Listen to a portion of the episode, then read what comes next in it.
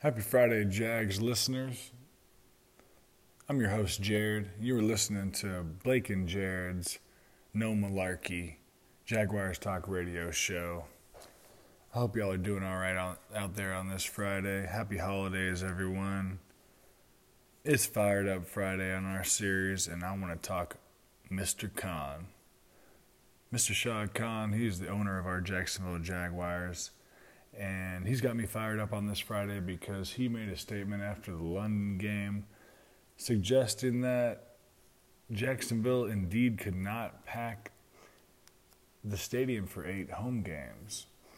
He wanted to do not one but two home games in London and uh, you know take two home games away from the Jacksonville fan base because once again he thinks that Jacksonville is incompetent of filling the stadium up for eight home games. And I just want to say, I disagree 100%.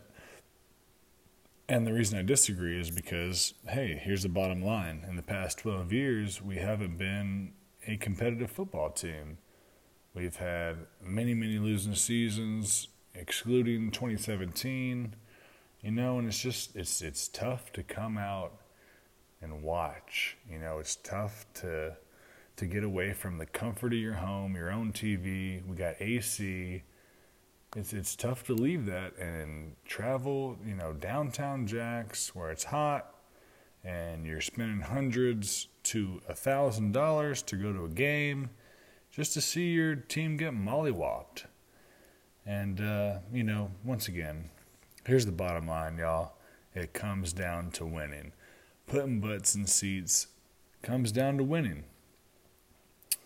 But I don't want to mis- disrespect Mr. Khan. I think he's done a lot for the community. I think he's done a lot for the fan base, the organization. We appreciate you. We love that you came in, you bought the team, you wanted to make Jacksonville your home. We see your big ass yacht parked downtown and I think sweet, man. That's a good look for Jacksonville. But hey, I think the focus is kind of skewed. Um, let me just get to it. I'll tell you about it. Let's start with Lot J. You know, you're, you're expanding Lot J. You want to put restaurants, hotels, and that's all great and fine. And uh, I think it will bring some people in. But um, you know, let's just talk about how Jacksonville is not Lambeau Stadium, so it's not really a destination vacation place where you're going to get people coming in to watch bad football, all right? So also also what you did was we know we we updated the jumbotrons. We have the biggest jumbotrons in the world and they're bigger than Big Ben in London. And that's all fine and great. We also have the swimming pools that we updated and a bunch of distractions going on. Uh, the Bud Zone or the Bud Light Zone now that it is. It's just another place for fans to go to get away from the game and not really pay attention to what's going on on the field. I just think that you know, you know, going to the game when the team is bad, it's like a social gathering, and yeah, we're not selling out those games that we're losing because people don't want to go and see our team lose, man. We're proud. Jacksonville is a proud town. We're a blue collar town, and we want to win.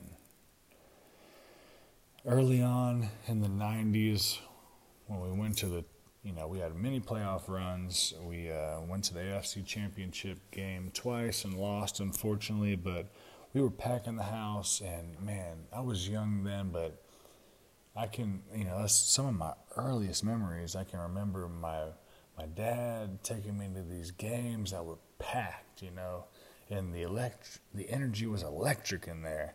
Everyone was fired up. And you know, then you know, fast forward in high school, going to the games, we made the wild card in 2009. We beat the Steelers in Heinz Field for the second time.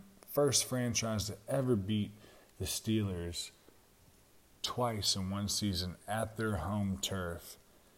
And you know those those those games late in the year, were packed, right? So even forward, even forward, 2017, great season. Me and my wife, we go we go to the Seattle game late. We're sitting shoulder to shoulder with people in there. It is fired up. It is a lot of fun, you know. We host our first playoff game against the Buffalo Bills at home in more than 10 years, right? And it's packed, sold out, right? And and that's that's my point is we're winning, we're packing it out, we're having fun. We love that you want to upgrade the stadium, make it a more enjoyable place for everyone to enjoy the game. I get it, but my point is like, you know, I just think that if Raines High School was hosting the Jacksonville Jaguars, that was our home field.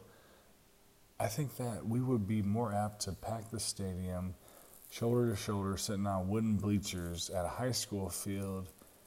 If the Jags were winning, then if you know we have this amazing stadium with great day game experience, uh, Lot J, jumbotrons, all this hoopla, that doesn't really matter, you know. So my point is, focus on focus on getting those right coaches in there, that right GM, the new VP all those things, we start winning, and everything else starts just rolling into place.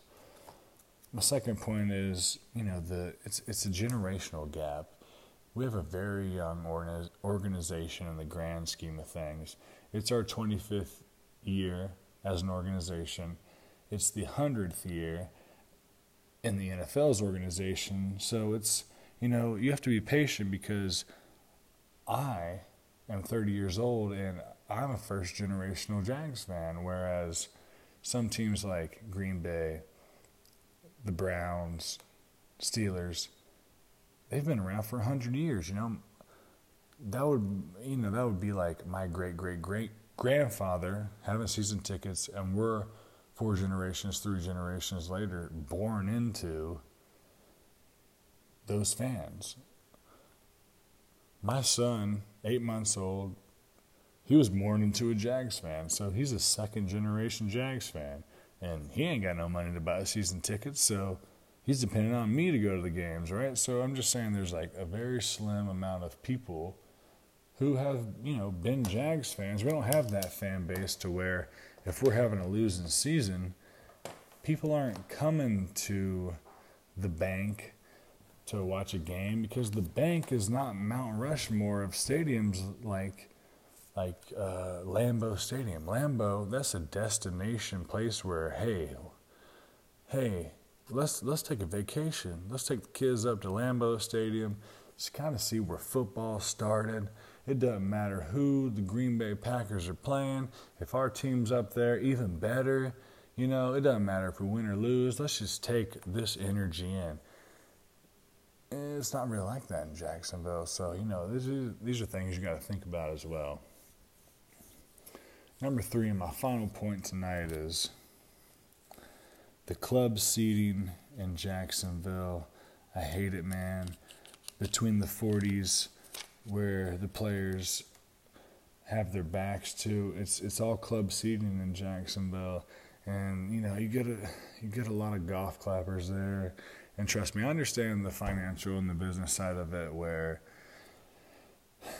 these people are paying a lot of money.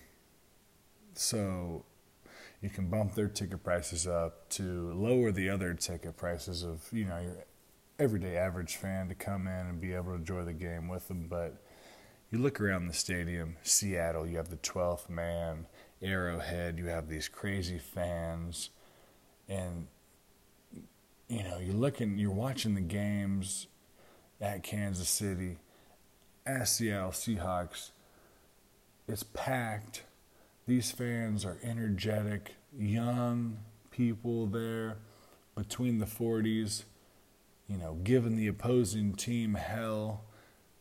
It, it looks like a fun environment to be in. So, you know, that's one thing that I would think about maybe changing. I understand the terrace suites. I love those. The cabanas. Those are great ideas to you know get some club seating in there and take advantage of people who want to kind of be distant away from the crazies.